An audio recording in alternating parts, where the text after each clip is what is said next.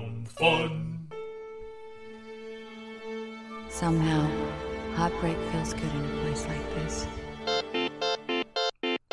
Musical the movie the podcast. Musical the movie the podcast. Musical the movie the podcast with Andy and Steph. Hi, Steph. Andy. Steph, hello, hi. Hi, Andy Uh, Fleming. skid, may I say, may, might I add skidoo and whoopty scoop uh, to you? Uh, How you doing? roar- I'm doing good. I'm I was just uh, reflecting on both the Roaring Twenties and my Roaring Twenties. You know what Yeah? I mean? Yeah, because that's how old I was when this movie came out. that can't That's not true. accurate. I, I must have been 19. We're about to talk about why I know that's not true. Um, I was just gonna say it's uh, it's a beautiful Saturday in Brandon Johnson, Chicago, and a beautiful day to talk about Chicago. A beautiful day to talk about Chicago. And by the way, there is no more Chicago story than Chicago. I mean, I mean, when I watch this thing, I'm like, oh, I'm, I feel like I'm in Logan Oh, Square. Just over it, over I, it. I feel like, I'm in hits you. Ukrainian village You want to go when I grab watch a this hot thing. dog? Oh my god, I'm putting a pickle on everything I eat, I'm not just hot a, a dogs. French dip. I'm putting pickle on pizza. I'm dipping it in gravy when I watch this thing. I can't. This thing is so Chicago Can we uh, talk that it absolutely deserves to be called Chicago. what do you want to talk about? Just how my experience of the city and the place of Chicago is so important to me and so beloved and so centered around food. And that just is not part of this movie. And that's a real. Um, Right. They There's really a musical that. movie that's uh that's more Chicago than this, and it's called The Blues Brothers. Can't wait. but you know, we're not here to talk about the Blues Brothers. Not today, anyway. Not yet. Uh, we're we're here to talk about uh, Rob Marshall's feature directorial debut. Uh, it's a movie called Chicago, starring Renee Zellweger, Catherine Zeta-Jones, and Richard Gere. Stuff. Don't forget Queen Latifah. And Queen Latifah, she's in there. John She- C. Riley, they're both nominated for Oscars. Latifah deserves to have her name on the poster for this. That's going to should be say. my I'll, I'll say it. it should say Dana Owens. That's her real name. This is a Dana. Owens performance. It's not a Queen Latifah It's, we, performance. we really got to meet Dana Owens here. Well, Steph, let me, let me just start with you then and just ask you a simple question, something we're uh, very familiar with on this podcast. Do you uh, fucks with Chicago 2002? I hella fucks with Chicago 2002. Um, Okay. I the year is 2002.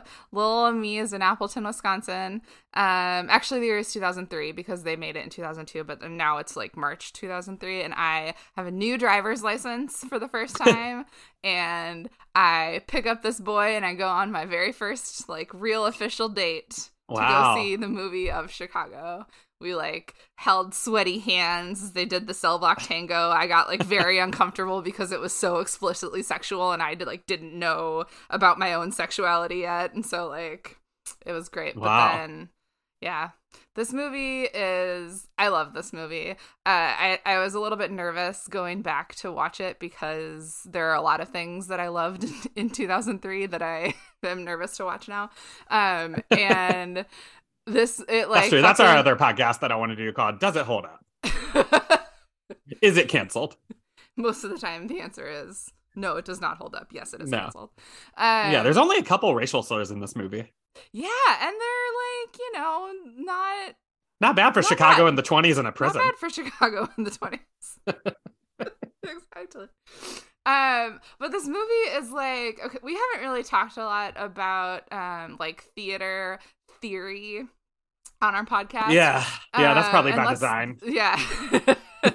on my part. I think I've kept us from that. That's fair. And I and I don't need to like get like too hella into it, but I was when I was reading about the musical in preparation for this podcast, I kept seeing people refer to it as Brechtian, as in like this like uh style of theater that is um popularized by Bernhold Brecht, I think is his first name. He's hella German. And Is he related to Ike Barinholtz? I don't think Okay. so, but we'll have Alright. to ask him All right. um and it's it's this idea of like things should be representational and like a, a desk can be a briefcase can be a briefcase and then it can be a desk and like we the audience understand that that's what it's doing and uh this movie is very brechtian in the way that it is like sort of giving us like representative stylized like hyper surrealist things but then also tying it back to like what's happening in the the quote real world in the story Sure. and like that is my shit and i saw this movie at the time where i was like first like getting really into theater and getting really into like that kind of representational shit. And so this movie just sort of like sits at like in my brain as one of the one of my early experiences understanding like oh this is this is like my preferred style too. Um Interesting. and it's just So you say representation matters, and to you that means a briefcase can be a desk uh, a desk. if we if we for need example. it to be yeah Yeah. um so yeah so and and like to say nothing of all of the brilliant performances that happen in this movie and all of the just like beautiful uh shots that we are given i hella fucks with chicago All right. andy fleming Yeah, Steph. do you fucks with chicago Yeah, Steph. So the year is 2003. You know that. Um, uh, 2002, 2003 cusps. So, you know, so of course, Sister Hazel is on the top of the charts. um, and uh, I wish I could say that a that a nervous, sweaty-handed girl picked me up for for a first date. Uh, but instead, I'm pretty sure I'm working at Hollywood Video when this comes out on DVD. And so I take it home for the weekend, the week before it comes out. We could do that, not to brag. Uh, but there, it was called pre-street. We would take them home pre-street. We'd only get to keep them 24 hours. And uh, and so I watched this. Uh, I, I remember watching it with uh, my my girlfriend at the time, Chrissy, and uh, no H in that. Uh, not that it matters, but I just want everyone to get a good picture in their head of, of this woman. Mhm. it's like Um, and I remember watching it in her parents' living room in, in 2003, and that it was up for all the Oscars. And I remember, like, my mom, who I never talked to about movies, but I remember my mom being upset that Richard Gere wasn't nominated for an Oscar for this. she felt it was a snub. It's the only snub I've ever heard my mom talk about ever in my life. And uh, and I just loved it, or at least I I thought I did. I I'm not really sure if I, I I was you know it was my freshman year of college, and so I'm like learning sort of about movies in a different way and sort of being like oh i like adult movies now you know what i mean and i'm Mhm. like and i'm like oh they say this is good so it must be good and they say it's a comedy so it must be funny um and uh and so i i guess i i just really enjoyed it and i enjoyed these performances and, I- and i haven't for and even though i really liked it then even though i must i think i bought it on dvd i have not watched it in probably i'm gonna call it 17 years uh-huh uh, until we rewatched it for this podcast. So it was was fun to to uh, to dig it up and see what we thought about it. And we're gonna dig into that uh, with our guest today, Steph, aren't we? Yeah, we are. Um, I'm gonna introduce our guest first. Uh, he is one of Chicago's shining bright stars of the stage. You can find him at uh, Key Club at the Laugh Factory every month, I think, maybe uh, every month. And uh, you, if you find him on the street, you should just like ask him to do a backflip for you because he probably will. It's Beckett Kenny. Hi, Beckett. Absolutely. Hi. Thank you for having me. I'm so excited to discuss Chicago. Thank Yeah, you, for have, coming you have, back. Um, Spider-Man rules where you'll do a backflip for anyone that asks on the street. Everybody yes, gets is one. that is that a rule that Spider-Man has? It's like well, he does he does it in the movie Spider-Man: Homecoming when Zach Cherry uh, asks him to do a backflip. He does a he does a flip. Is he uh, okay? I'll have to circle back to that. Does is he in the costume? Yeah, he's in the costume, and, and Zach Cherry sees him. He says, "Hey, Spidey, do a flip," and he does a flip. Okay, hell yeah. and then he hell goes, yeah.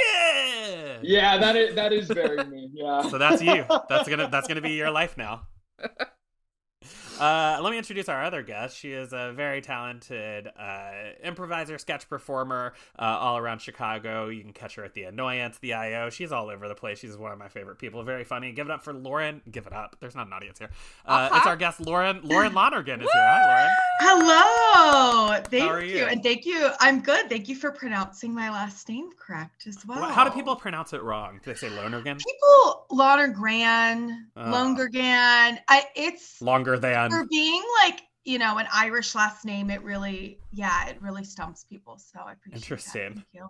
Uh, you're also known, Lauren, for your uh, you do. Uh, what's your main? Uh, I would say like app that you that you post videos on. Is it where do you start? TikTok, Instagram. Probably uh, Instagram and TikTok. I post like the same things. But yeah, I do a lot of impressions. Mhm. Um Brittany, Reba. Reba, Diane Mhm. Keaton was Diane one, right? Keaton's a big one. Uh, and of course, Billie Renee Zellweger. Eilish, Renee Zellweger. Yes. Yes. Uh huh.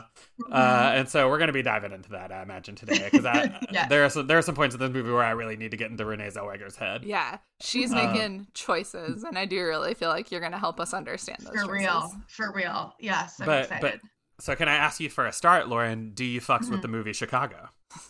Oh, I fucks with the movie Chicago. I saw it in theaters. I think Oh, it wow. was one of my first PG 13 movies because I was Uh-huh. 13.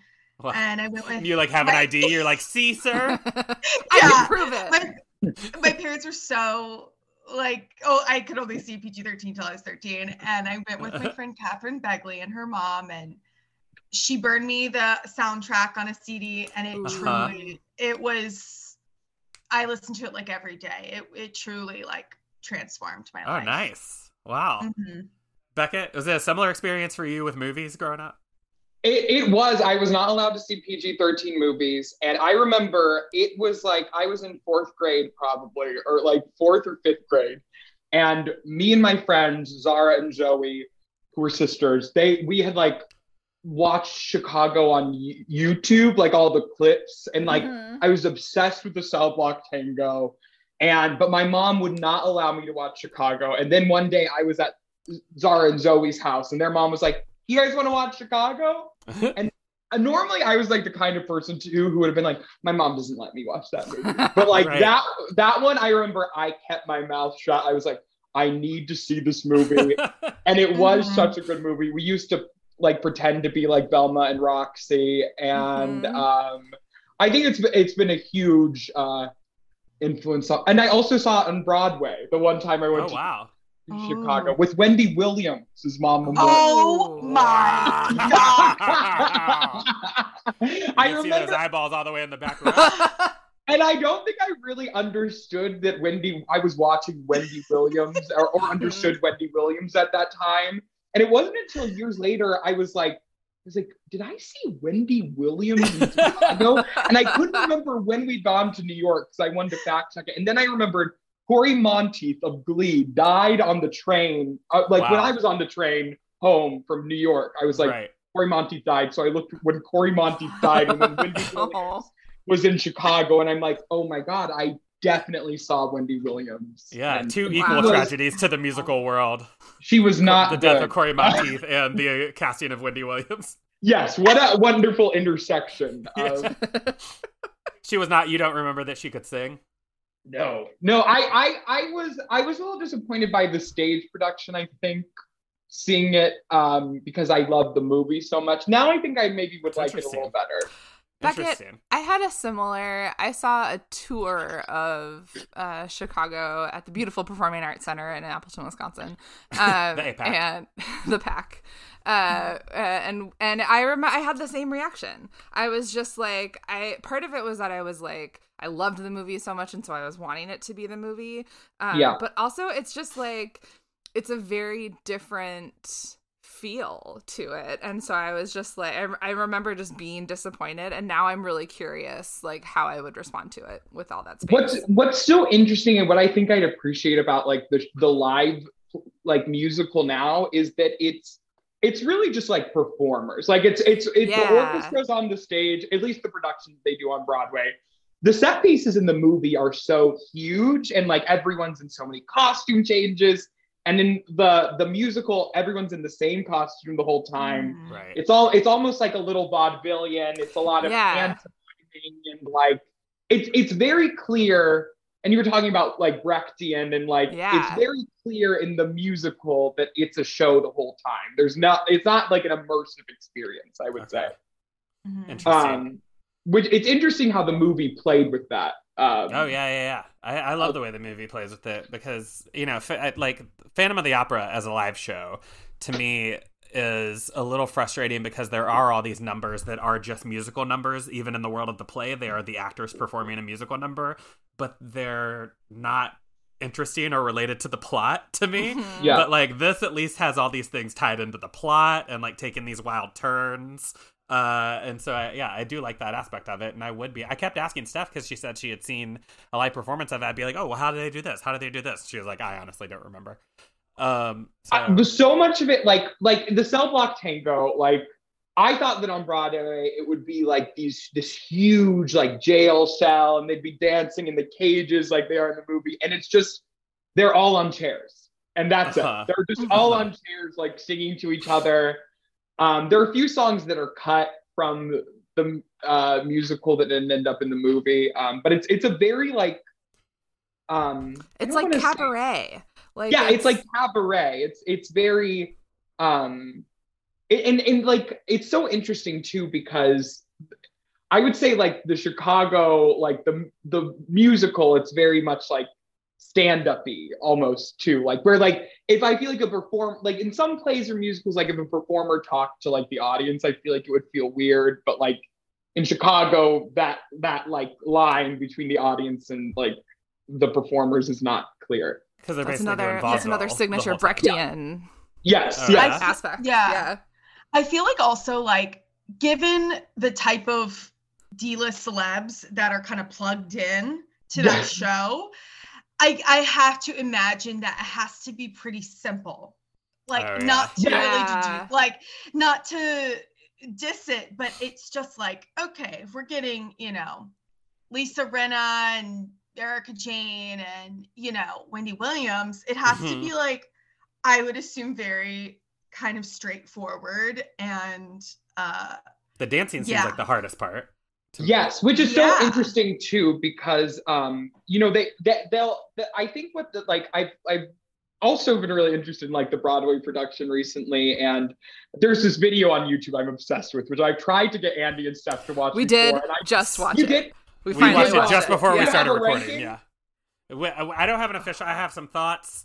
Uh, th- so Okay. Beckett sent us a video of nine different Roxie Harts, Lauren. Yes, Lauren, I'd love to hear your opinions as well. It's like Yeah. they're all doing one monologue, and it's so interesting to me because like there's so many different choices going on. and it's it's Uh-huh. none of the singing. It's only the acting. It's Yeah, like, so- uh, and it's like the lead up to Roxie. To Roxie Hart, the so it's like it's like this little like distillation of like You who wanna is know this character? something? Yeah, I always wanted my name in the paper.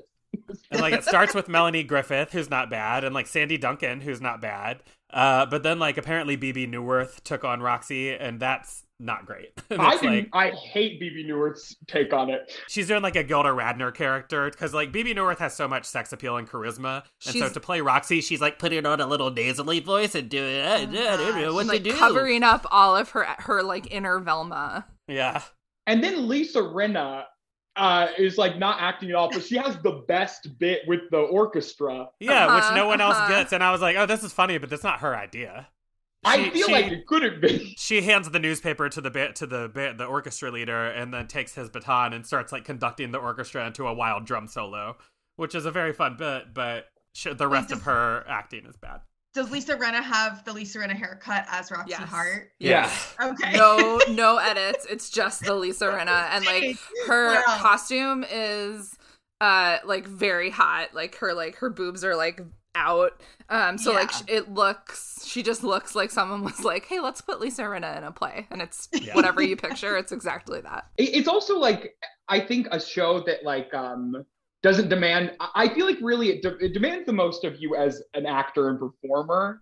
Um, they say that Velma is a very dance heavy role, but like the role of Roxie is like, which is why I think that they put like the Lisa Rinna's do and like a- a. Roxie. Yeah. I mean, it's so interesting listening to like the Broadway recordings because the Vo- Roxie and Velma have like very like husky, like like you know, like that a kind of an extinct Mhm. Broadway voice Mhm. of Right. just like the tuck singing squeaky, like super expressive, but not that great at technically singing. Uh, right. Like maybe Beanie Feldstein needs to take up smoking. Yes, yes, yes. yeah. Um, well, we're not totally here to talk about the play Chicago. We're here to talk about Right, the movie keep- Chicago, and to do that, we have to talk about the play Chicago. So, Um, let's let, let me let me jump into my history. Is that all right? Do you guys have Yeah. something else you want to get in? All right.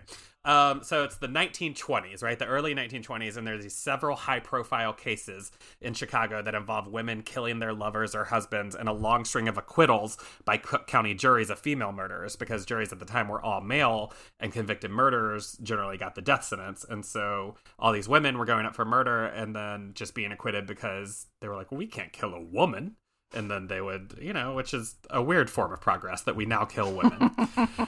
Um and so it starts to be said that in chicago attractive women could not be convicted. And so then there's a writer for the tribune the chicago tribune of course uh, maurine dallas watkins.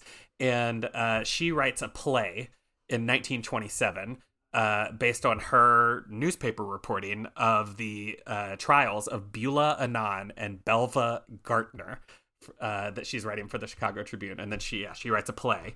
Uh, so let's talk about these two women, Beulah Annan and Belva Gaertner. Beulah Annan, the the model for Roxie, was 23 when she was accused of the murder of Harry Kalstedt. The Tribune reported that Annan played the foxtrot record Hula Lou over and over for two hours before calling her husband to say she killed a man who tried to make love to her. I wonder if she can still hear that song. Uh, her husband Albert was an auto mechanic who bankrupted himself to defend his wife, only for her to publicly dump him the day after she was acquitted. Harsh, Like, how do you publicly right? dump someone? She did it. I mean, I broke up with someone at a. Dane Cook concert once, but I don't know if that's the same thing.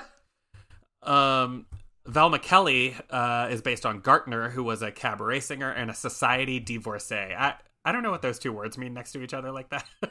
a think it- society divorcee, like that, like it's like it's her job. No, like uh like a Liz Taylor. Like we didn't have Liz Taylor to like refer to as like a pro as like an archetype. And so but I think that's like the words for that. All right.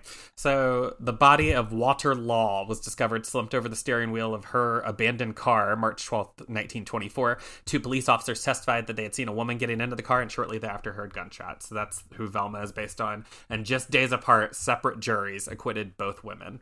Uh, but this reporter, uh, Maurine Watkins, her uh, sensational columns about these trials proved so popular that she wrote the play. It's mounted on Broadway in, excuse me, 1926. And then Cecil B. DeMille produces a silent film version in 1927. Uh, it's later remade as Roxie Hart in 1942, starring Ginger Rogers. But in this version, Roxie was accused of murder without having actually committed it because of content restrictions on Hollywood films of the era. Uh, so then we jump to the 60s. It's the 1960s, and Gwen Verdon reads the play and asks her husband, Bob Fosse, about the possibility of creating a musical adaptation. Uh, he goes to Watkins, who wrote the original play, numerous times to buy the rights, but she repeatedly declines. By this point, she may have regretted that Annan and Gaertner had been allowed to walk free and that her treatment of them should not have been glamorized. So maybe she has some regrets, and because of that, does not want to give the movie rights away, or the play rights, the musical rights.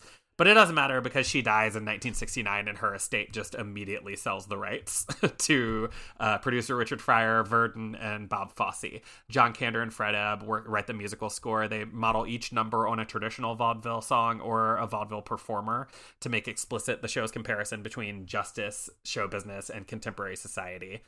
So I, I guess if I would have had sort of that background going in, I would sort of. It's not until the end that you sort of really understand what this is about and it's about the Mhm. sort of sensational journalism and and how these it's sort of about the the celebrity murderer like in the birth of that i think and Yeah. how that comes to be in the press There's a line um toward the end when like Roxie is being especially annoying to Billy and he's like you're nothing. You are a flash in the pan and they're all going to be excited about something else tomorrow. Uh and like I feel like that is the really um heart of it is that like what what we want as a media is sensation. And as long as you are feeding us sensation then we will love you. And as soon as you stop we just it's not that we'll hate you it's just that we don't care. Right. And so by making these girls actual entertainers like then there's this whole uh sort of yeah thing at play obvious uh, some would call it brechtian this thing at play uh where uh you know the show business represents or that sort of the the press coverage of their murders represents show business it's Yeah, exactly. you guys get it um That's where we get the cool Lucy Liu cameo too. where she, like, yes she's she's gonna be the new Roxie for a second, Right. and, Oh, then, and that's when she gets pregnant, right? Right. Mhm, mhm. Yes. Mhm. Uh, um yeah gets pregnant quote unquote Um, baby. It's worth mentioning though that this play, when it goes up, it's nominated for ten Tonys and it wins none of them because the show had line. opened the same year as a chorus line, yeah, which beat out Chicago in both ticket sales and at the Tonys. And Mm. Chicago is actually on the verge of closing when it runs into another setback. Gwen Verdon had to have surgery on nodes in her throat after inhaling a feather during the show's finale. Oh. Isn't that a But- nightmare? Ooh. Yeah. That really makes like me want to watch that show. Fosse that, Verdon. that specific Fosse oh, Verdon. Oh, I thought you Like, meant that. yeah. I thought you meant the night of Chicago that she inhaled a then Liza comes in and saves the show. yeah, Liza comes in to replace her and saves the show. Exactly. Yeah. Um, so then there's the revival in 1996 where Bebe Neuwirth is Velma. And uh, this is the first time that like everyone actually really likes Chicago. It sets a record for Tony wins by a revival, which it would hold for 12 years until South Pacific in 2008. So Bob Fosse, who we often forget is an Academy Award winning film director, like he won an Academy Award for directing Cabaret and was nominated two other times for Lenny and for um, All that jazz. all that jazz. And he's planning to make a film of Chicago when he dies. They had announced even that Goldie Hawn, Liza Minnelli, and Frank Sinatra were going to be the three leads. Wow. Uh, It's so would've- I- interesting. So I'm guessing Goldie would have been Velma in this Yeah. scenario Maybe I guess I could see her because doing Roxie. because that because Liza played Roxie on Broadway. I guess that makes sense. I, I can But see Liza it- doing either, honestly. Yeah, In my Liza mind, does. Goldie Hawn's so much younger from them. Yeah, but also Yeah. like, can you imagine Goldie Hawn like being like flighty and innocent looking? Like she, I feel like all she is is that sort of like Yeah. interior self-possessed confidence. That's true. Got that floozy energy. yeah, exactly. Um, but so Fosse dies in 1987, so the movie never really comes to pass, and I'm not sure quite how, but Miramax and Harvey Weinstein get their grubby little mitts on this, and Rob Marshall gets involved to direct. And this, like I said, it's his first movie. Uh, he was originally considered to direct the film of Rent, and he comes to them to meet about Rent. And but then when he comes in for that meeting, he tells Miramax that he wants to talk about Chicago instead, and he proposes the musical and Roxie's Mind thing. So that's all Rob Marshall that comes up with that idea. And Miramax loves it so much that they put Rent on the back burner. They don't make it for another three years, and they hire Rob Marshall to make Chicago. Uh, Wow. They bring in Charlize Theron and they cast her as Roxie, and then she is cut by Rob Marshall. Yeah. I know she has a dance background. Wow. Apparently, that is but insane. I'm, that probably would have been pretty good. Yeah, I could see it. I can Catherine see it Zeta, too. jo- Zeta, Zeta Jones, she's cast, uh, and she insists on the, the bob haircut herself, which was apparently because she didn't want all of her hair to go in her face, and then people would say that's not her dancing. Uh, Rob Marshall really, really wants Michael Jackson to play Billy Flynn. this is That would have been so past the time. I know, I know, I This know. is It's, I it's do- this is 2002. It's I like do granted, wish like we could see this. Like he, like the, all that Like, stuff at is about least to like a- really like a explode screen like the next year. But yeah. Yeah. Well, so I never, I don't like saying this, but thank God for Harvey Weinstein because Harvey Weinstein talks him out of that. Uh, and he says, uh, well, so Billy Flynn is also.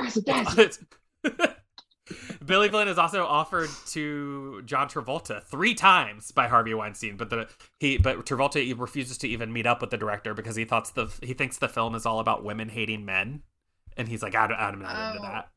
Oh, So, Lord. uh, I do think John Travolta actually c- could have been a good pick for it. agree. Uh-huh. I actually think- I think so, too. Yeah. I don't Um, love Richard Gere in this movie. I don't know what it is, but I think that he's the one of probably the weakest one of Yeah. like the the main four. Like I would say of like I think um Catherine Zeta Jones is the one who definitely I feel like feels most in it to me. Mhm. Interesting, Um, yeah. I love I love Zellweger in this. I think I think that she's incredible. Actually, I think she's doing so many little things. She's really good too. Yeah. yeah. Yeah. And Christine Baranski. Oh Of my course. gosh. Oh, don't forget about her. All right. Well, should I jump into the here? All right. Since we brought her up, I do have a short audio clip I want to play of Christine Baranski. Maybe you guys have heard this, but this is her. Do you want to do you want to introduce it, Steph? Yeah, so like I, I think this is Christine Baranski's premiere on this our podcast, and like the way that all of our faces just lit up when we just when Lauren just like says the words Christine Baranski is I think like how sh- the energy that she exudes, and I cannot wait to talk about her Mamma Mia performance, but. I she's just an incredible performer and there's this video that went around a couple years ago of an of um it was when we were all talking about when we all discovered big dick energy um, and a reporter on uh, a red carpet for like maybe it's the the Mamma Mia sequel or something asks Christine Baranski she says hey like people think that you have big dick energy Here, let's listen. Strange question. Big dick energy. haven't heard of it, and that people are saying that you have it. That I have what? Big dick energy. People are saying that you have an abundance. They're putting you up as the poster child. Of it. Big dick energy? Is that a new saying? Just tell me it's a good thing. Okay, then I'll take it. Do you, can you have any idea what you think it might mean? My energy? Big dick energy? Uh, staying power? Passion? Uh, full of life? Ready to explode? All right, there it is. so there's Christine Baranski talking about her big dick energy. An even more ironic uh, phrase, considering uh, that this part, actually, Mary Sunshine, uh, was originally played by a drag queen on stage. And it was like not revealed until the second act that Mary Sunshine was actually a man. Yeah. Um, I they was still do reading that. Yeah, we were talking about this Cool. earlier, and I found um, an interview with David Sabella, who was uh, Mary Sunshine for a while, and he talked about how when they made he was the he was the Mary Sunshine in like the revival in '96, um, and he talked about when they made the movie that they didn't make that choice, and he was like, and it's great because then audiences aren't expecting it, and like they think that they come in knowing yeah. anything, but like still we get this like little reveal moment. Uh, Yeah. Christine Baranski said that uh, she felt bad that she took away a role from a drag queen, so she decided in her mind that the character was gay, and she was like, "That was my that was my actor's secret was I Love was a twenties lesbian." Love Um, all right, I just have a few more things before uh, just about the making of the movie that I want to get into, which is that the studio really wants Britney Spears in the movie, uh, possibly as Kitty. I think they really want her for Kitty, the Lucy Liu role, uh, but it never. That would have been a good cameo. it. Uh It wouldn't have Oh been bad. yeah. Uh, yeah. Beyonce is desperate to play Mama Morton. Interesting. Interesting. They're, allegedly, she and her manager are calling and begging the producer, saying that she'll work for scale, but they eventually decide that she's too young. Rob Marshall's number one choice for Mama Morton is Kathy Bates, which is not bad. I mean, and, and then Yeah, I I guess kinda like if it. you have Yeah. a Venn diagram of Beyonce and Kathy And Bates, Queen, in the middle is Queen Latifah. Yeah. that is true. That is true. That really is. I also heard that they wanted Madonna for Velma. Velma. There- yeah, Oh. I'll be honest. I, I tend to scroll past a lot of the like because like if you let it, There are a like, you'll of spend you'll spend half your day reading who they considered for roles on IMDb, and but I did hear Madonna and but the Kathy Bates one is interesting too because she turns it down and then she and Queen Latifah are both nominated against each other for Best Supporting Actress. uh, Which she- what a humiliating role for Kathy Bates to be nominated for Yeah. for. for The about one- Schmidt. Yeah, she should. I mean, that's that's sad for the the parts that women had to do back then because that's not an Oscar, and it's not Kathy's fault. But like, Yeah, that her whole big thing is that she's naked in that movie. right. Yeah. Yeah, So yeah, it's uh, and it's we do need to mention though that this kicks off like the Latifah science I of was the just early gonna aughts. say, is this our Like, first like? Yeah, because she's gonna Latifah do like bringing down the house right after this with Steve Okay. Martin, and then like Taxi with Jimmy Fallon. Uh, she's like gonna become like a huge star in the aughts, but like off the back of this movie. And she's gonna she's also gonna release. It's worth mentioning uh, an album called the Dana Owens album, which is a jazz album that she made. That's great. I used to for uh, my college uh, radio station was a jazz station, so I used to DJ at a jazz station in college, and I used to play Queen Latifah's Dana Owens album all the time. Her voice sounds great. She does a cover of California Dreamin' that's incredible. Uh, I recommend that album to everybody. Justice for Dana Owens. Long live Latifah. Uh, this film is nominated for 12 Oscars. It wins Best Picture, Supporting Actress for CZJ, uh, Art Direction, Costume Design, Editing, and Sound. It loses, you know, they did a, an original song, an Oscar grab song for I, I Move On. It plays over the credits here. And it loses Best Original Song. Anyone know to what? Mm, um, Something memorable. 2003 2002. Oscars. 2003. Uh huh. Chicago wins. So what'd you say, Lauren? Uh, It's original song. It's an original song. is a rap song, one of the one of the few rap songs to win an Oh, Oscar. oh, I- Eminem from Eight It is Mile. It is Eminem's "Lose Yourself" Okay. from Eight Wow. Mile. Oh, okay. I didn't Yeah. know that for the movie. Definitely a more Yeah. memorable song. Definitely, yeah. I mean, that's Yeah. like one of the great Oscar-winning songs. I honestly believe that in my heart. That like "Lose Um, Yourself" is one of the great Oscar-winning songs. If, if if Chicago could throw in some of its A-list material, you know, maybe Uh-huh. be competitive, but like hmm I don't think the credit end credit song is uh, gonna be Eminem this Mm-mm. time around. Not this time Mm-mm. around. Uh, this movie makes three hundred six million dollars worldwide. It's, it's at that time a record for a live action musical. It's going to stand until the release of Mamma Mia. So Baranski's just collecting checks. um, and this movie is like thought to have revived the movie musical along with Moulin Rouge. Um, and uh, I mean, it's something that so something we do when we plan out this podcast a lot is we try not to like put too many movies from the same time period after each other. And the 2000s is what we are always trying to avoid because there are 1,000 musicals from the 2000s. Like it really all starts happening in the 2000s. There's almost nothing in the 90s, like except Disney movies and Newsies. Um, and so and so this is like really going to kick things off, and like sort of the movie musical is back at this point. Hey, I just want to throw this in. We do get a cameo from a newsie in this movie, and I just want to shout out the the little newsie at the end. Oh, and you're not is- you're not you don't mean Christian Bale. You mean the guy who throws the newspapers No, out. I mean a newsie. Yeah. yeah. Oh. Okay. There is, I was like- that's when they have, and this is how newspapers work. He has a bunch of newspapers that say guilty and a bunch of newspapers that say innocent. And when they Hmm. call out the window, he sells the innocent ones, and then you know this, he ships the guilty ones off to kids in Africa. It's like the Super Bowl. Yeah. Yeah, it's Yeah. exactly like the Super Bowl. Sure. Yeah. That was a cute detail.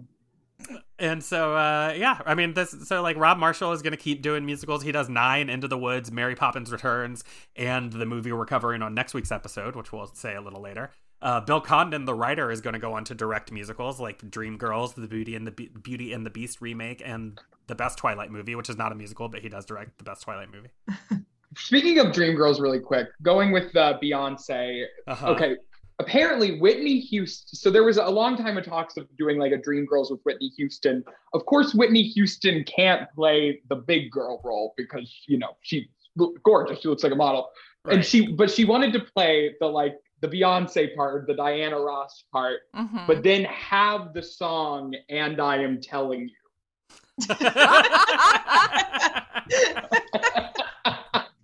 I think funny. that's such a hilarious diva. It mo- like, is I really want to be the funny. pretty one, but have the best song also, and Uh-huh. you know, take ev- literally take everything from a, a you know Right. super again. Wow. wow. this is that's okay sort of the the really the last thing i want to say about the pre-production of this movie is that the producer of this movie martin richards approaches catherine zeta jones about appearing in this movie after being wowed by her renditions of christmas carols at a family christmas party in bermuda at her and michael douglas's home uh, so he approaches her for the role of Roxie Hart, but Zeta Jones, she's not really familiar with the show, but she she knows the song All That Jazz and she really wants to sing it. So she's like, "No, I want to play Velma," and that's how she ends up as Velma. Wow, interesting. That's because she feels yeah. so uh like what Becca she is the one character who feels like she is like inhabiting Velma Kelly. Yeah. Oh yeah, she is embodied. Yes. I also feel like um to for Velma, you need to find somebody who could embody her. I feel like with honestly, you could take Roxie in so many different directions. Like Yeah. Sure, yeah, and that's yeah. and nine Roxie's. I mean, not to come back, but like um, like some of the Roxie's, it feels like they're in on it, like they're kind of orchestrating it. Some of them feel like they're just genuinely excited to be getting this attention. Some of them, you know, it's a mix. Some of them are dumb. Some of them seem smart. Um, Well, I was gonna say, how do you feel like Renee plays it? I guess I would say Renee's pretty. She seems pretty um innocent. I would say throughout. Like there was, there's, she's like has an innocent facade, and then she has like the kind of moments underneath of like her trying to. You can see like trying to find a new way to get attention and to get to the next Mhm. thing. Right. Um, I think Renee uh, is is is great in this role, and I think that this is probably the role that she will be known for forever. I, I don't I- like. You think more than like a Bridget Jones? Oh, Bridget Jones might be. Well, no, but but I yeah. really I was thinking when we were watching it how like this is right after Bridget Jones, and it's not like it is not immediately recognizable that this is the same performer in like no. it's, Yeah. it- No. it is, and Like- that like I'm not I'm not like forgetting that it's Renee Zellweger, but like they are very different. They are coming from very different places and like ending up in very different places. completely different. It it it, it shows um her her range. Like she's gonna She win an Oscar Yeah. the next year for Cold Mountain, and like nobody Right. thinks about Cold Mountain ever, let Right. alone Well, the, she has two Oscars for I know, two movies yeah, yeah. that no one gives a shit about. yeah, yeah, exactly. No, so um, but she's I definitely a like she- great actor. Sorry. Yeah. Oh no, I feel like Chicago really. She was like, okay, I love 1920s because she did Cinderella Man, and Uh-huh. basically it was just she does have that look. I don't know. She's like, I like Yeah. the hairstyle. I like talking like this, and it was almost like she was kind of doing it again from like what I remember of just like, and then I was like, oh, maybe she's kind of a period actor, but like specifically 1920s because she just has that look. But But like when you watch like when you watch Empire Records or Jerry Maguire, like she doesn't seem out of place in there either. But that's also the '90s. yeah, um, yeah. You know, and the '90s are not unlike the '20s, in that like you know I don't know. Exactly. Yeah. the feels like the roles for women in movies were about as strong as they were in the 20s and the 90s you know what i mean Mm-hmm. Mm-hmm. I would say the only the only one who I think I know for sure somebody else I think could have done a bad, better job is Richard Gere. I do think i do think Mhm. i agree with that I, I I think Queen Latifah is great. I think Catherine Zeta-Jones, Christine Baranski, all of them nail it, and he's the only one that I would not nominate for an Oscar. I'm gonna I I agree that he does not need a nomination, but I guess I'm gonna take the like the one person who stands up for his performance because I do think that he is like perfectly serviceable. I think and like he He's has a couple I have I I both like want to punch him and want to like make him do another tap dance. You know? and I think a lot of that is directing, but still. He also like he, he he's charming and he he does a good job. He's just like I feel like the role of Billy Flynn could could be such a huge role and like Yeah. such like a Mhm. meaty like you know you know savvy like quick talking like there's so many ways to take it and he's just very much he feels like a like a cute guy yeah Yeah, he's it's very Yeah. he's very understated Getting in a on place charm. where he does not need to be.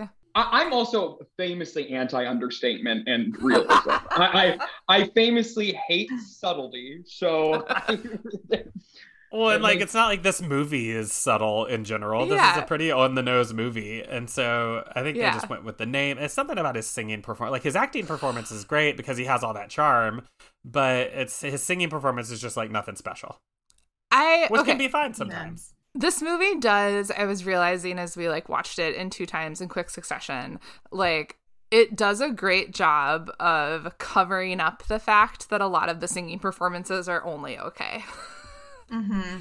yeah. and like and like it makes it and like a little bit with the dancing too like when you have like you have like Catherine Zeta Jones and Maya in the Cell Block Tango, where it's all of these dancers doing like incredible Fosse dancing, and like they do a good job of like helping you not notice that they are not doing that dancing because like the camera work is like flashing around and they're like inserting them from the waist up in times, and then also like they're doing, and then also on top of that, like there is they are doing dancing that is like pretty good and i feel like Yeah. that's also richard gere like Mhm. he's like he's doing singing that is like pretty good enough but like there's like great instrumentation around him so you kind of just forget that it's just pretty good Speaking of the cell block tango, that is really, I think, probably my favorite scene in the movie of like, and Yeah. I think one of the most like, um, the song is so funny. It is really, Mhm. he fell into my knife. He fell into my knife 10 times. Yes. Like that cracked me up as a kid. And I, I, um, all of those i and like we would we would be in a car and we would be choosing which one we were to like sing for Cell Mhm. Block tango and um Dibs it- on the I think Hungarian everybody girl. knows that song too. I feel like even people who don't know the Mhm. musical know like Cell Block Tango and all that jazz. Poor It's- Maya. Yeah. Uh, Maya has to follow Catherine Zeta Jones in the Cell Block Tango. and it's just like, you're following this Oscar winning performance, and she's like the star of the show, and then they're going to put Maya after her. How did this song get arranged? Yeah. She also was like, she was in Moulin. Well, she did the song for Moulin Rouge. So I Uh-huh. feel like she was trying to get into that world. Yeah. Because Yeah. she wasn't a top pop girly. So she was like, all right, maybe this is my way in. It's hard when you're overshadowed in two group numbers in a row. Yeah, Mhm. yeah. Two big woman group numbers in a Yeah. row. Iconic. Yeah, big yeah. I, I also love the opening scene of I like she's running to get her blood. movie. Love it running to get like the Yeah. blood off her hand. She's like, Yes. she's like, I'll be on stage. Like, don't worry about you know, like She says, "Don't sweat it. I can do it alone," which is Yeah. like, Oh yeah. Yeah. and um, I remember I wrote a short story in like middle school that was like based on this, and in it, like somebody threw a snowball at somebody, and like I was trying to recreate that scene, like in the short story of like her washing the snow off her hand. Totally. That's very funny. I'm obsessed with moments in like theater and outside of like people having done just been in a really stressful situation, like found out like they're getting a divorce or like have you guys seen the Katy Perry documentary? Mm, Not no. yet. Yes, There's- I know what you're yeah. talking about. You know what I'm talking about. Uh, You know, Mhm. like there's this moment where Katy's about to like uh, g- g- finds out she's getting a divorce from Russell Brand, and she's like crying and devastated, and they're like, "Do we need to cancel the show?" And she's like sobbing, and then right before she goes out on stage, she like puts on the smile and then goes out. and those moments are so good to me, and I feel like also really goes with the theme of this show Mhm. Yeah. Yeah. um, of like performance and how you like look and seem being the most important. Yeah. Yeah. I mean, I think about that when I watch their faces the whole time because that's the thing about dancing is that you also have to be smiling. and like and especially during that last number when they're doing all those steps, they're also doing so many great facials both of them. Uh and it's just it's just so interesting to watch them and watch them be in control of that. That's the final scene is the biggest scene I would say where they cover up the dancing for Renee and Catherine because if you watch the if you watch the scene again, there's a lot of cutting and then it's just them like Yeah. next to each other shimmy Uh-huh. and they're not really and they're like but they're not ever it's like close ups and then it'll back up and it's like oh fireworks and it's like And then and there's like one sequence that they that they really nail, and Yeah, like they, yeah, they could like do all of their concentrating on like nailing this one eight bar. And then it's like, oh, they're doing a cartwheel, cut to an ultra wide shot. Yeah. Okay, now cut back. do you guys feel like more of a Velma or a Roxie? Or another character? Mm. I think at this point in my career I'm a Velma. I feel like I'm like um the the cell block tango girl who uh murders the dude for popping his gum. Like just sort of like I'm just like over it and I know what I want and like I'll I'll do it and that's fine. I feel like Velma. Really? Yeah, I think I always identified with her more. She just is sort of the ringleader. Like she's the cousin that's organizing, you know, the play to do in front of the parents. You know, she's, she's gonna let's get a show going, blah blah blah blah blah. Like, and she just, I, I like grew up dancing, and I, to me as a kid, she, and even when I like rewatched it, I was like, she really is a good dancer. Like she Yeah. just has, Yeah. she's not just doing the steps. She's really uh, like making it her own and and she's very captivating and it She's was like so- that's who i Yeah. want to be You can't stop looking at her. yeah and i remember singing like the opening song and not till i was older where i was like oh i was like singing about sex like whoopee and like i was like i didn't know what any of that was and like and all that jazz and yeah so yeah i i, I identify with her for sure I like, does she come from dance? Was she doing dance in Wales? Uh, So there is another video because I also had the, the DVD of Chicago with like the featurettes Yeah. and stuff. Uh-huh. Like they talked about the Christmas caroling, and then there's another old video of like Catherine Zeta-Jones in this like huge theatrical production, and she's like doing like can can moves basically, and like lots of high kicks. So she definitely Okay. does have a kind of intense dance background. yeah And she was pregnant during this movie, and they had a hard time Wild. With, like, during like uh, I can't do it alone when she's like doing all the cartwheels and like the big moves. Apparently, she was like early stages of pregnancy, and they had to Wow. work around that a lot, which is extra insane. Can I talk about how there was a big dispute about billing with this movie between Renee Zellweger and Catherine Zeta-Jones, where like both of them thought they're the star of the movie? It's wild to me that Catherine Zeta-Jones would think she's the star of the movie. Like, she literally wins a Best Supporting Actress nomination, and like she has one solo compared to however many Roxie has. She has two solos, and I, I As would the opening say, number is technically a solo, yeah. I, I would say that um, it's kind of the same thing as Sex in the City, where it's like Kim Cattrall's arguing for more money, and Sarah Jessica Parker's like, I'm the movie star. And it's like, yeah, is Sarah Jessica Parker definitely the star of Sex in the City? Yeah. But I feel like Catherine Zeta Jones is like the Samantha of Chicago. Do you know what I mean? Where it's Right. like, Mhm. you, she's more of like, I feel like the core of this movie, just a little bit more. It's not going to Um, work without her. We're going to no. have and just like that if she's not there. Yeah. Yeah, yeah. She simply cannot do it alone. Yeah. Yeah. But so they they fixed it with this weird thing where like the billing goes like it's like Renee Zellweger here, and then Richard Gere in the middle, and then high on the right above Zellweger, but technically after her is Catherine Zeta Jones. Was she a famous enough star too to kind of pull her weight around like that?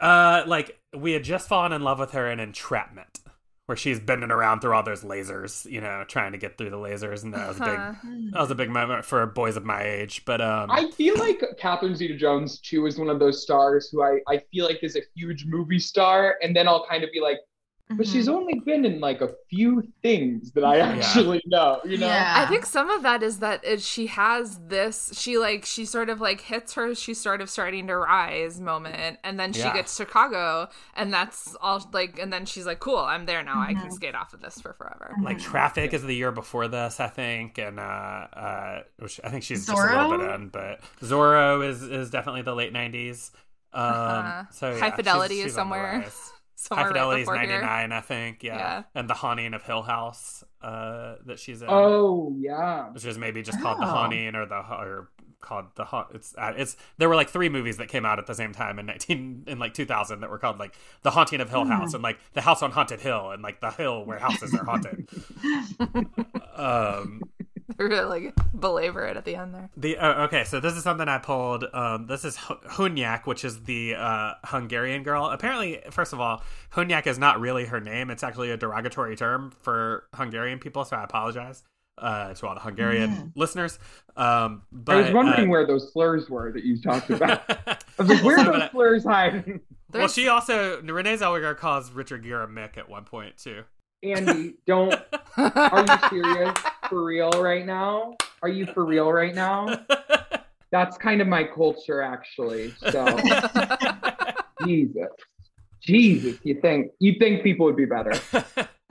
Hearing all this so- anti-Italian and anti-Irish hatred going around. People are getting not- sick of hating on the fags. They Meatball Ron. Now this. Who's Meatball Ron? That's Trump, one of Trump's nicknames for Ron DeSantis.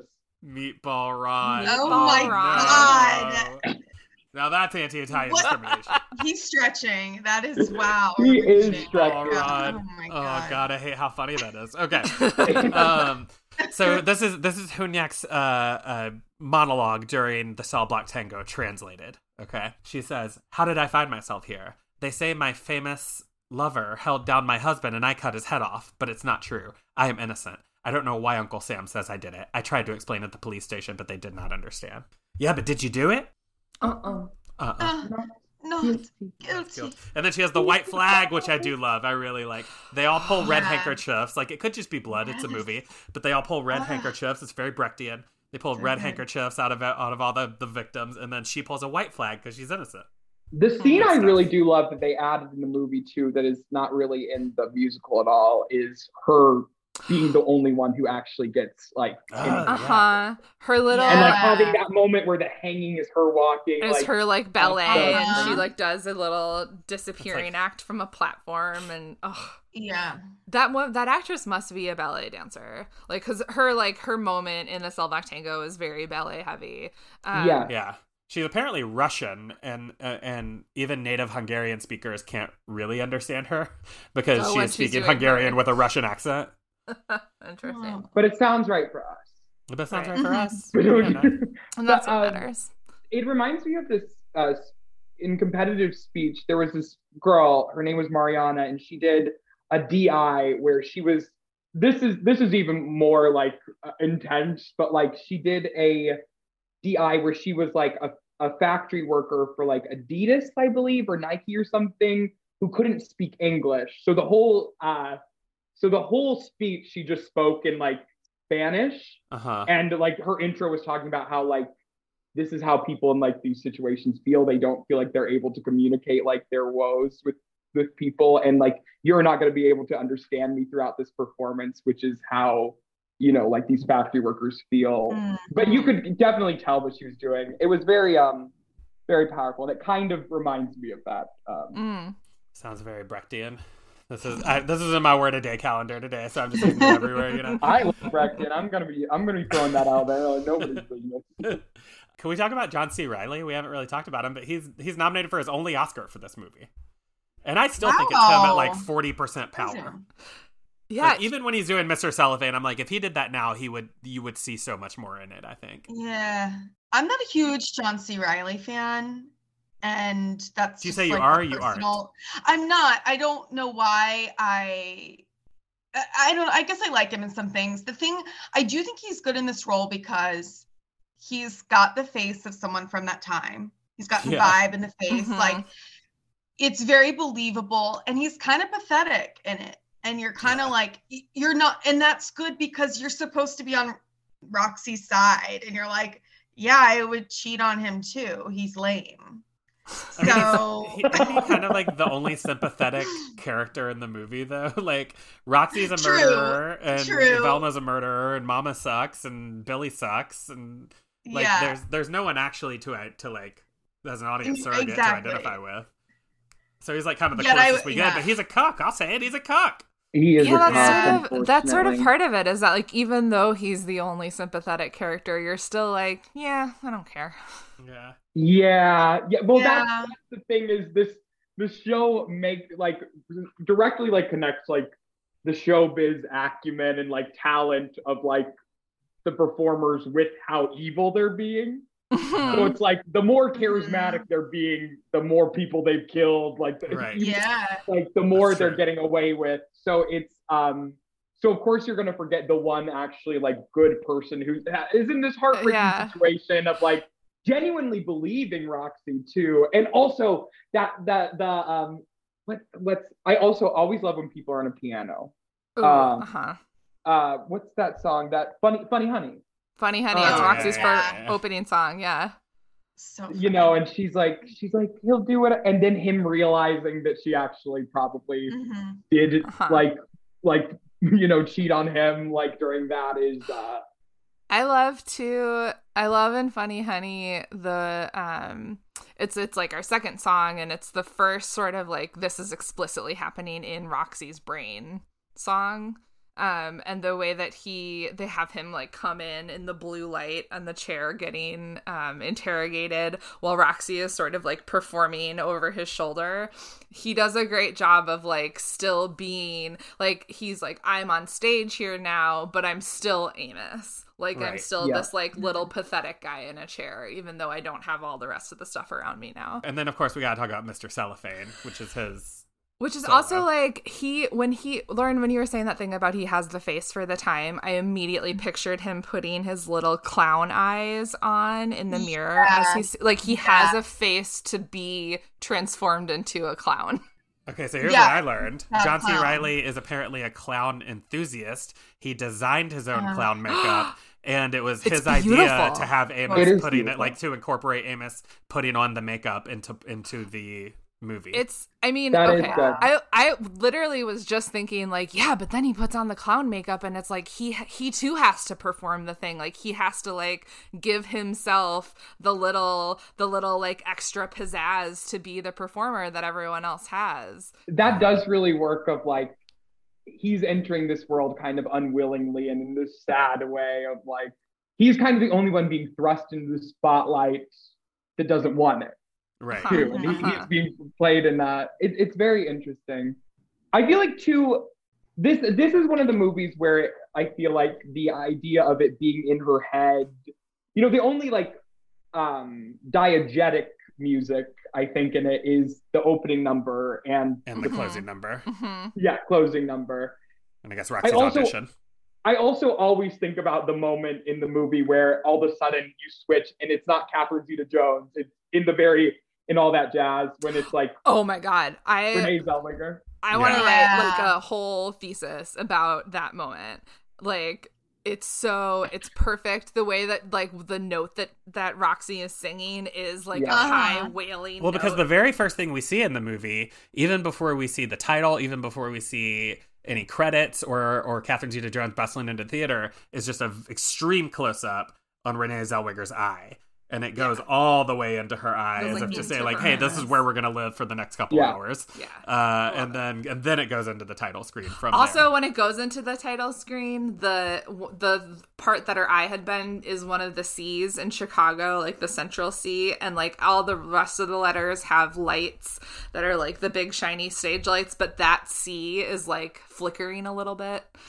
Yeah. Oh, I'm nuts Very about Chicago. that flicker. Yeah. They are performing at the Chicago Theater at the very end, by the way. That's of note. Oh, It's such an achievement. Yeah. What is that, like 2,000 seats? Um, you know, it is, it easy. is I feel like it's 3,000 Yeah. maybe, but it's like, I, I remember thinking that was the hugest venue in the world at some point for some Yeah. reason. Like, and um, it's not even one of the biggest in Chicago, but no, yeah. but, but it uh, looms that large, yeah. It does loom that large, um, and it seeing like that sign, the real Mhm. sign that like is in the movie, is always wild for me. Um, while we're talking about all that jazz, I would like us to talk for a moment about Taye Diggs, the piano player, Wow, yeah. Oh yeah. who Oh, we yeah. haven't like mentioned because he this movie does not do him justice. Yeah, Just like the Rent movie doesn't do him justice. Um, but he is great in all Spoiler alert. Taye Diggs is who I would really like to see as Billy Flynn. Oh, He- I'm sure he played it on the. I think he, He played he it on- did in fact he was like on the in the revival and would understudy for for Billy Flynn or something or would switch to Billy Flynn. He did play Billy Flynn on Broadway a little bit. I love it. I feel like Taye Diggs in general has not ever had a um, huge moment, in spite of being somebody who I think is universally recognized as being very talented and also Yes. extremely hot. Yeah. Yeah. But like even in Rent because he's playing this part that he started on Broadway in 1995, he's like playing a very small part in Rent. yeah. I have some issues with Yeah. Rent that we, we don't have time for.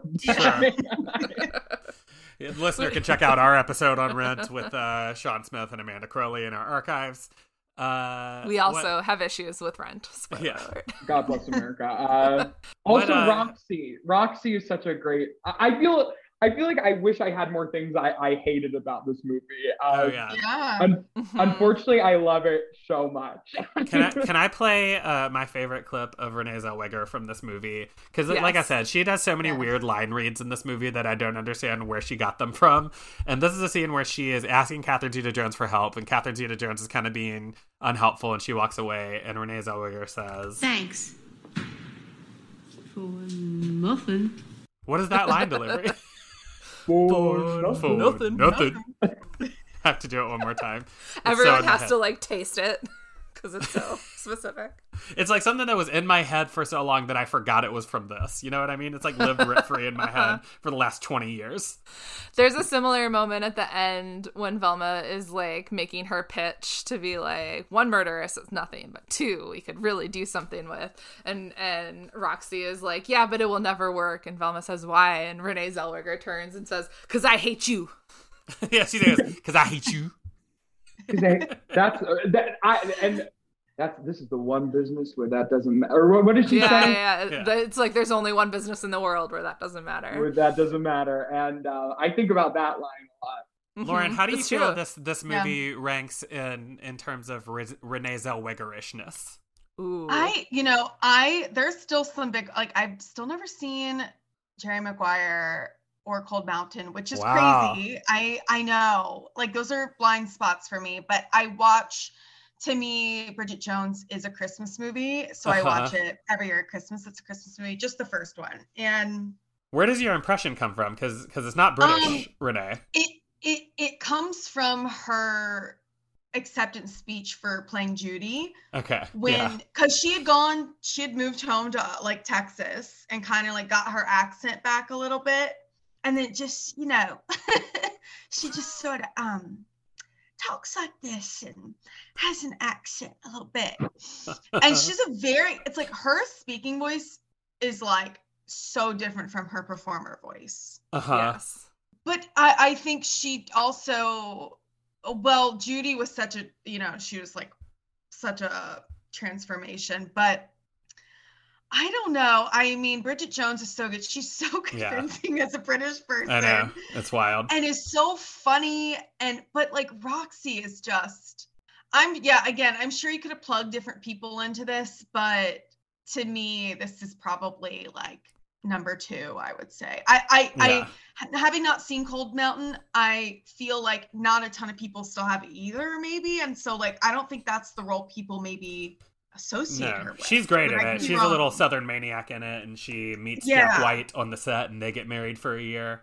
Oh, So, I yeah. forgot that. Yeah, Okay. yeah. Because Jack White's also in that movie. Yeah, he's Oh, in that This movie. is okay. This is all that makes sense. That checks out. the year is actually, 2003, and The Jack White is 2000s were acting. a wild place. yeah, yeah. Yeah. But I love Lots how much so uh, you you can really lock onto these Southern girls because you're. I just learned you're from where? Atlanta. But then I okay, yeah. New Orleans, all over the South, and yeah. Because I, you know, I'm from the South. I'm from Memphis, and like you, you just did Mm-hmm. our our character assassination show as Dolly Parton, and like before we even got off stage, I was like, "Where are you from? Like, why are you?" Because no one in Chicago is, can really nail the Southern accents as well as you can. You know? Thank you. Well, yeah, and hers is just so she's kind of an odd lady, I, I Uh-huh. think. Especially now. Like let's say, yeah, I just that was the yeah, I forgot she had dated or was married to Jack White, and she was also married to Kenny Chesney and Wow. just odd odd choices. You think she got jealous that uh, Nicole Kidman, who beat her for the Oscar this year, was married to Keith Urban, and that's why she married Kenny Chesney? Yeah, well, it was- Kenny it was Chesney probably a was a long choice. time ago. Oh, it was okay. weird, and they got it annulled. It was like they were married for like a couple weeks. Wow. and they got it annulled. Also, this is just also random of like, I love her, but she is kind of weird. Like, if you just Google Renee Zellweger wearing a baseball hat, uh, she wears this like Texas Longhorn hat or something like that, and it just sits on her head. She doesn't fit it to her head. It just sits on the top of her head. It's true. It's true. I do see. It. Wait, everyone at home, stop what you're doing and go do It this. is It's, true. it's worth it. This woman has a tiny head. I know she does. So how Is it a does hair not thing? fit? No, because there are some of these where her, all of her hair is out underneath. And it's like it. every it's every time she wears a hat. It's not just like Well, there, like part of it is she's wearing her hair back and she's not like doing the like clipping it through right. Yeah. Yeah. yeah. the ponytail place. What I call but it. she just she just puts it on top like it's so It's wild so sort of hanging top. out on top there. Also, speaking of insane um, marriages, uh, Catherine Zeta-Jones and, and uh, Michael Douglas. yeah Have you heard the the like prenup agreement that there's like a weight, like that that Catherine Zeta-Jones has to stay within like a certain amount of weight No. for her to like Wow. Something. Otherwise, like she can get divorced and like end up with nothing. I, I don't. I, I this I is mean, a rumor. He did get throat cancer from going down on her, so like it's Yeah. okay that he asked for something in return. He, I'm that's like the that's like the John Cena like John Cena when he was dating Nikki Bella and he had like this contract for them to live together and he's like Nicole these are the rules that if you're gonna live with me uh, you have to be out of the house within 24 hours be off the premises if we break up you have 24 hours to vacate the premises wow and just all these things I feel like weight was one of them but it's just like boy that's real love isn't it I can't wait to be in love like that Steph I can't wait till our relationship escalates to the point where we have contracts for each other. Andy's like, you can't get below this way. I'm like, if you lose more than 30 pounds, I'm out. yeah. I feel like they're gonna be I mean he's real old now and she has her own like she has mental health like struggles so I'm like I kind of feel like they're a match maybe Yeah. I They think seem that to they be are doing kind great. of maybe the the right amount of crazy for each other. yeah, Yeah. They really found each other. Yeah, I I think so. And it's a it feels even though she's younger because they were older when they got together. I'm like, this is appropriate. This is fine. You know what I mean? Like they're they were full older adults. You know. I feel like my generation, and I part of it, I think, is that like this generation is one of the ones that like had a reckoning with like age in like Mhm. relationships and like yeah. kind of like those power dynamics. And, and obviously there's a lot of reason for that and like it's been so insane and ra- but I feel like my age is a my generation is a little oversensitive to sometimes age differences in relationships Mhm. in a way that is always like Okay, Beckett, I see what you're saying, and I love that about the the we Gen Z.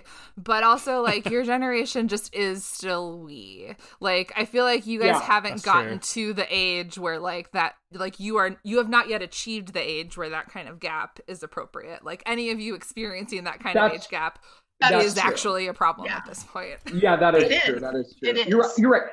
Everyone, can we just go around and, and kind of point out a way that I'm young? Oh yeah, Like, can you tell Well, me how young I already am did that back again? also, really, uh, uh, based on Lauren talking about where she's from, um, I remember I did Lauren's uh, show. Um, I did. I, I remember we were at a show at the Playground Theater, and Yes. I was opening for Real Housewives, or maybe this was like one of your. Which I missed that theater so much. I, I thought that was I such the a playground terrible- closed down. And it's closed Yeah. down and it's just still there this Oh, whole that time. sucks. It's literally No, just been there the whole time. Love It's doing so the playground. up. Such a cute little black box. And Yeah. like Yeah. you know, it really most of the time was exactly two people in the audience and you were Yeah. but but but every once in a while it was bumping in there and it was a really fun space. Um but um I remember one time somebody like asking where I was from, one of I think it was one of the other real houses of improv, but I can't remember Oh, which one. And then um, me saying I'm from Peoria and her saying I felt I seemed coastal. I was like, okay, everyone, calm down. Yes, I know. I'm so New York City. Are you sure she didn't say postal? You do give, I, I would say, you do not seem like a Midwesterner to me.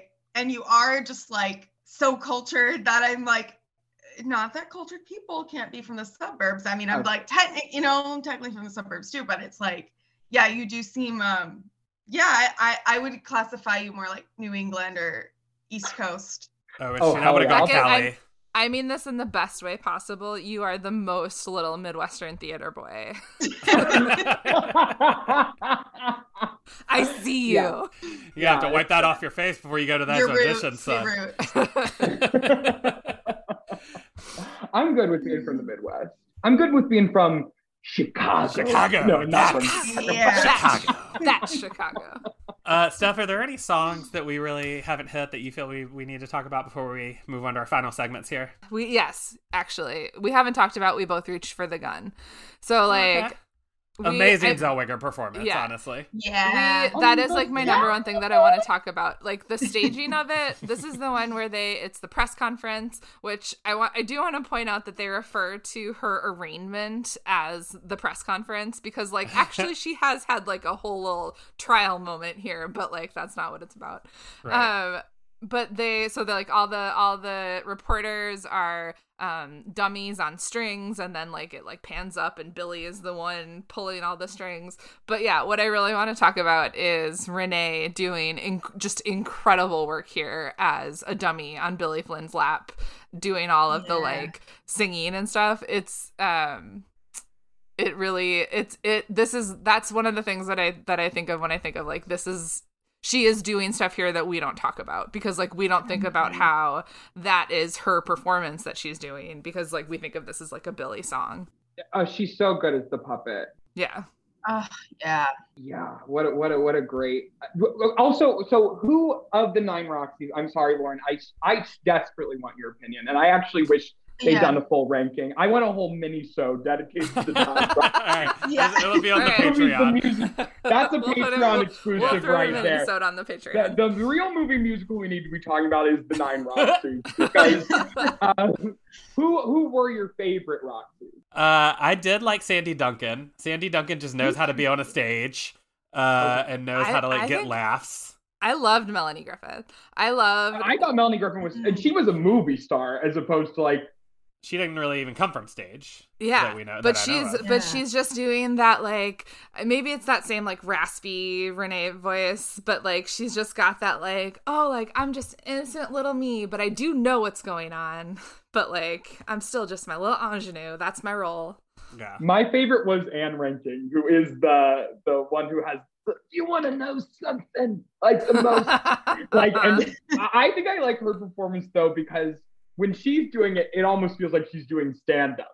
Yeah. Which is how sort of how it should feel because that's it's like a vaudeville thing. yeah. yeah.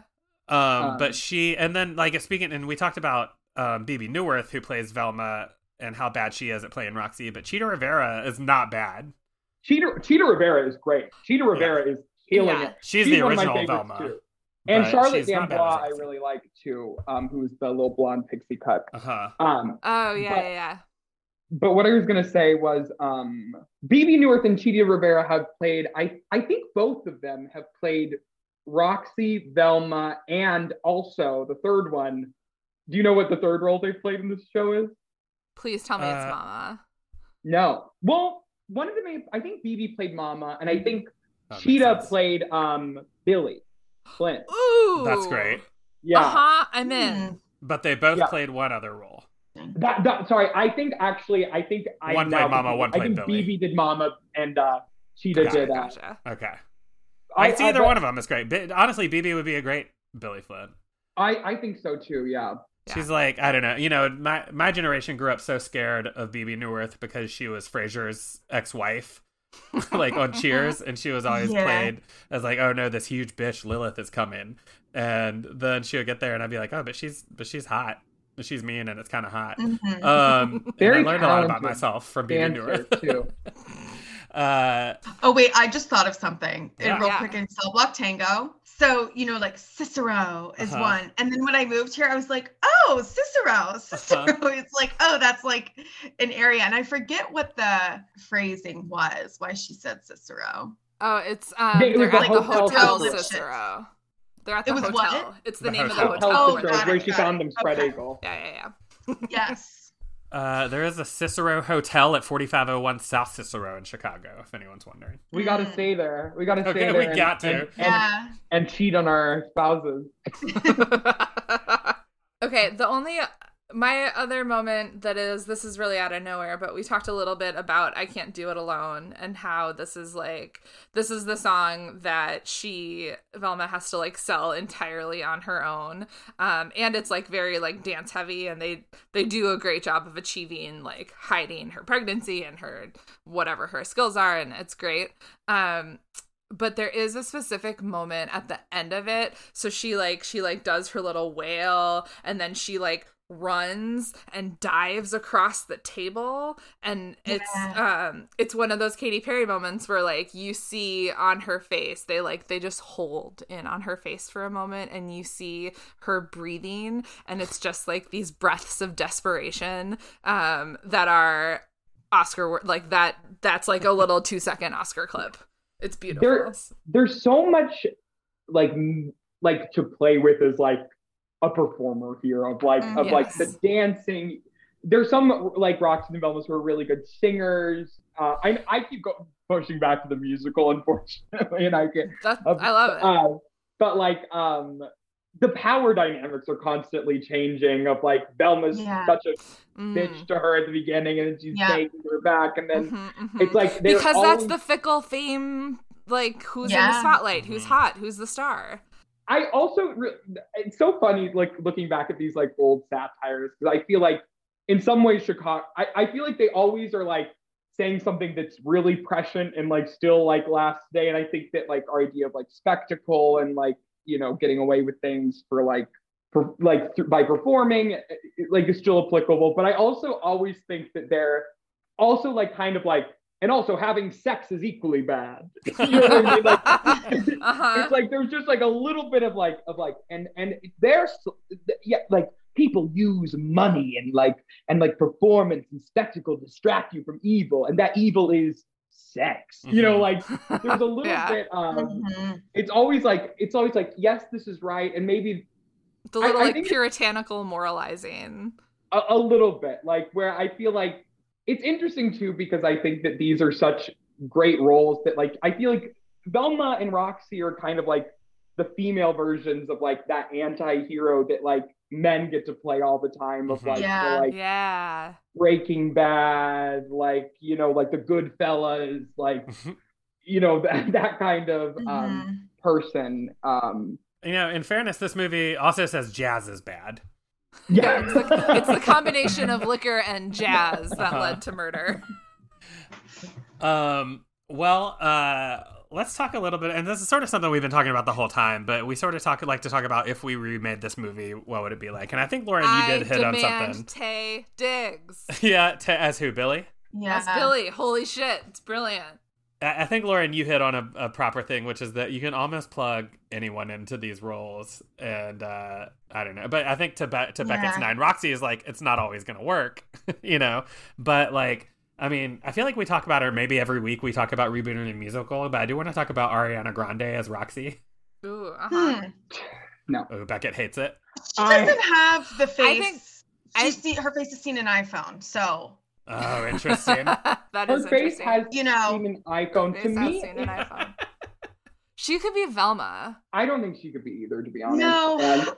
And she could be in Cell Block Tango as a little feature. Ooh, sure. She she can go on Maya. after, after Catherine Zeta Jones. she right? could be Yes. Lucy Liu.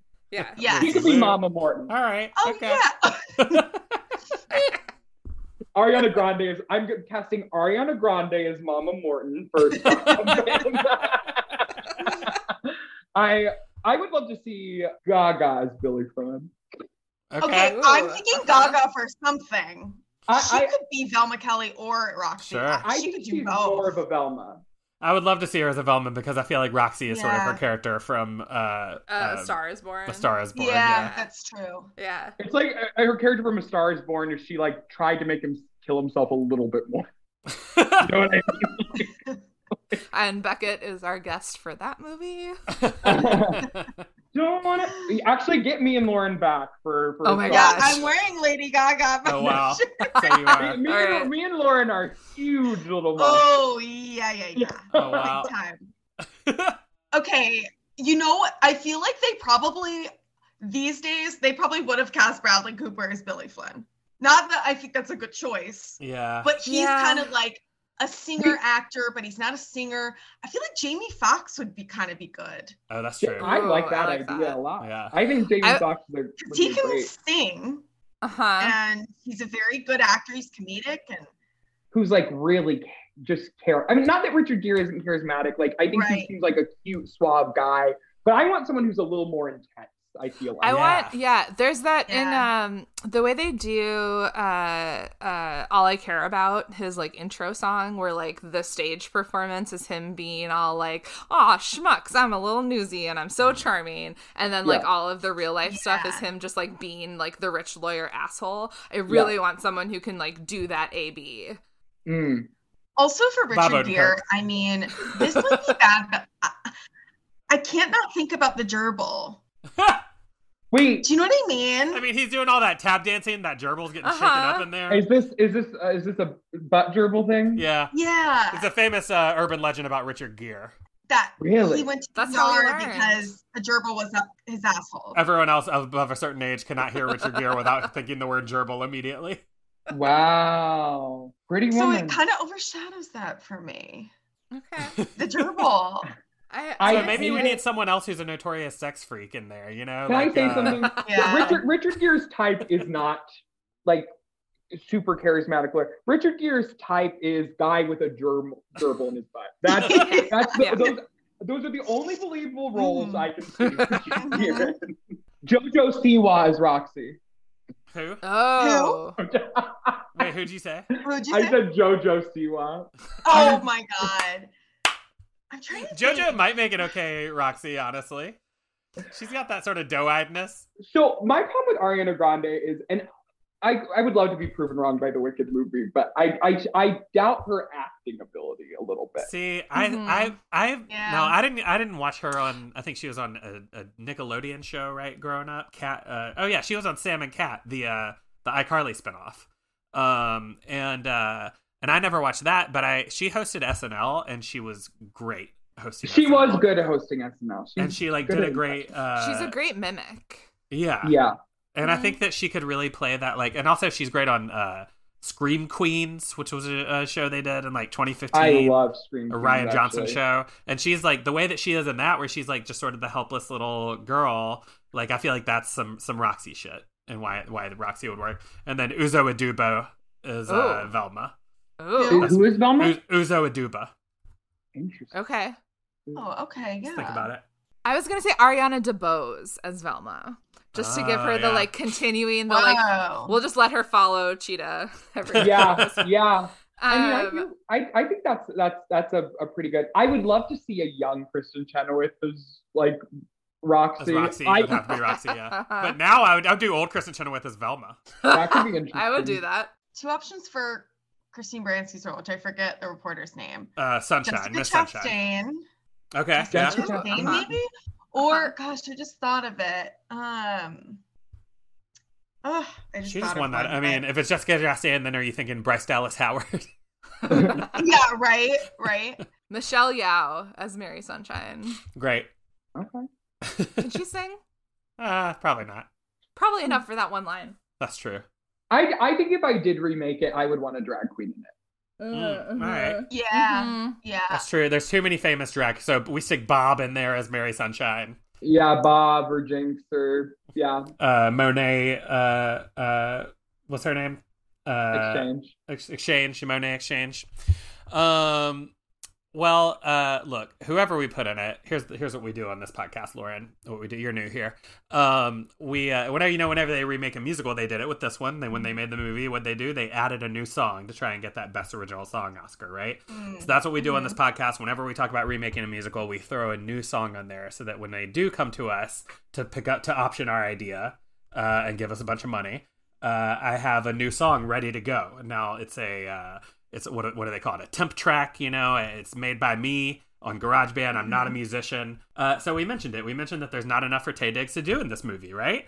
Uh, and so I wanted to give the band leader his own song. Uh, don't worry, I did not sing it myself. I went out to friend of the show Sean Smith to to sing it for me, and uh, and I just really want. I think it's fucked up that the band leader, who's Taye Diggs, who's so talented, doesn't get enough to do in this movie. So I wrote uh, a song for the band leader to to step out and do his own thing too, and that's what we're gonna listen to right now. This is the band leader song. We'll be back on the other side of it here on musical, the movie, the podcast. Hell yeah. Great beat. Well, I've been a host for way too long, so now it's time to sing my own song. You knew that I could get the crowd to clap, but did you know that I can tap? All right, I got it, I got it. No, wait, wait, wait. Let me let me start over. Let me start over. I got it. Band leader, look out! You know my name's actually Marcus. Uh, whoa, whoa! My leg! I broke my leg during my debut solo. Oh, it's supposed to be my breakout performance. Now the only thing that's breaking out is my leg bone out of my leg a little bit. Oh, Come on, band leader, we have to get you to the no, hospital. no, I have to finish. Band I- leader, I- Get away. I've got the most talent on the stage, but I want to shine before I die of old age. You knew that I could bring up the axe. Did you know I could play the sax? Ow, my leg. My leg. It's probably not helping. I forgot how to play the sax. Sick of giving bad intros for herky jerky hatted hoes. You all knew that I could flap my gums, but did you know I could play the drums? sir, what are you doing? Get off the drum set. Sir, these are my drums. Ow! Okay, here we go. Uh. Mm. Okay, my broken leg. Can you hit the kick drum? Yeah, yeah, that's it. Yeah. Sir, the kick drum wasn't the problem. You're still bad at this. Shut up! There's the caffeinated from Fibber McGee and Molly in the crowd. Tonight the spotlight is all mine. It's time for the band leader to shine. You all knew that I was good with words, but did you know I could juggle swords? Oh god, oh no, oh god, oh god. I got it. Okay. Hey, it's going pretty good actually. Yeah. Oh no. Oh, okay, okay, okay. It's okay. The sword ricocheted off my exposed leg bone. All good. No harm. Oh no, the sword killed the Cassian agent from Fibber McGee and Molly. Ah, damn it. If you wanna call me baby, just go ahead now. That's that was improvised by Sean at the end there. Uh, but Wow. yeah, that was the band leader song sung by Sean Smith, written by me. Uh, thank you, Sean. You really, you really added the the slapstick vaudevillian. That's really what this musical is missing. That that element of vaudeville. I just got so really mad that he that. didn't have anything to do. So I was like, what if he tried to do everything and he was bad at it? I, I think you captured that really well. Thank The you. only thing, um, no, this, the only thing Taye Diggs is bad at is uh, keeping his relationship with Adina Menzel alive. Staying married to Adele Yeah. Dazeem. You know, Although I actually think they're still friends. I- Yeah, he's actually legally married to Adele Dazeem. Still. Oh. but he but he divorced. That's the trick. He married Adele Dazeem. He divorced Adina Menzel. Oh, right, right, right. Yeah. Um, and also, this is our second movie in a row that features one of Adina Menzel's husbands. Oh, Adina Menzel, what's her other husband? Aaron Yeah. Lohr. He's a newsie. He's a Bash brother. He's in Rent. Oh. Yeah. That's so interesting. So she just went from one guy in Rent to another. Yeah, Mhm. kind of. Yeah. Watch out, Chris Columbus. Wow. Wa- Watch out, guy that plays Angel Dumott Schunard. Um, all right. Well, let me just mention to the listener that the only place where they can find all the songs that we write and perform here on Musical the Movie the Podcast is at our Patreon, patreon.com slash dumb fun, where you can also find that uh, uh, Andy and Steph and Beckett's thoughts on the nine Roxies. Um, and uh, it's also the Patreon for 30 characters, as well as uh, Fanny Falls Demon Hunter, which Beckett was a guest on a very funny episode of. And uh, you can get bonus stuff for all of our shows there and just support us because it's um, way more time consuming than you think it is to write a dumb song like that. Uh, so uh, if you want to throw some money on our Patreon, we certainly do appreciate it. And uh, let me just go to uh, Lauren. What do you have coming up that you would like to plug? This is going to drop on Monday. Oh, wonderful. Well, then I every Thursday in June I'm doing um, a show at the Annoyance called Two Tickets to Paradise: colon a Margaritaville Mystery, and I do have a Southern accent in it. So Hell yeah. All right, you'll you know, it's just there. a fun little play. I love little that. play. Who wrote it? Um, my um, improv slash sketch group Pigeon. Pi- oh, Pigeon is the name of the group. Pigeon, yeah, which I joke for the show Okay. we're parrot because it's a Jimmy Buffett. It's very funny.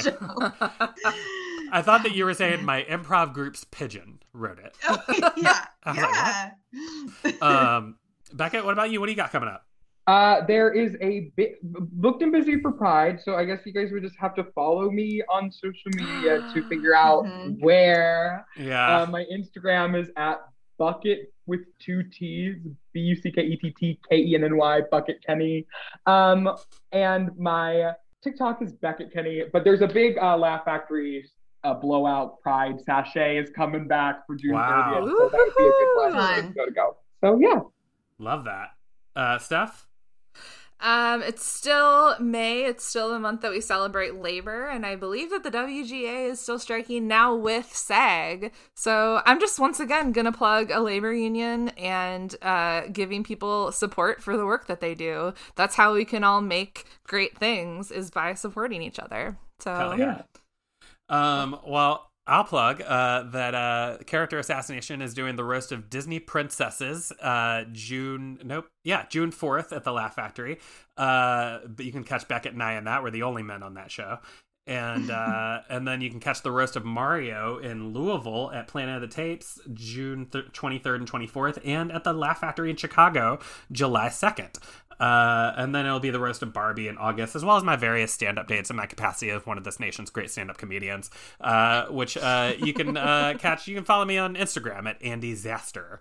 Uh, and uh, and I'll tell the listener His as I'll tell the listener as well that uh, we we picked Chicago this week because we knew that we wouldn't have enough time to get next week's movie in, uh, and we wanted to watch a movie by the same director, uh, and so we'll, we will be exploring how his how he's changed over the past 20 years since making Chicago and now since making our next episode's movie 2023's The Little Mermaid. Uh, so come back for that uh, in a couple weeks. Temporary. That's right, and we're Wow. going, and you know where else we're going, Steph? Back to the 90s. Under, the, sea. Under the Under sea the is Sea. correct. Yeah. Uh-huh. yeah. Um, Beckett, Lauren, thank you guys so much for being here. Thank you, about this friends. Thank you. What a delight it was Having to It's so have fun. you. Always a delight having you guys. And uh, for the listener, we'll see you uh, under da, under da sea uh, in a couple weeks. Bye, Under the everybody. Sea. Bye. Bye. Musical the movie the podcast. Musical the movie the podcast. Musical the movie the podcast with Andy and Steph. Fun dumb.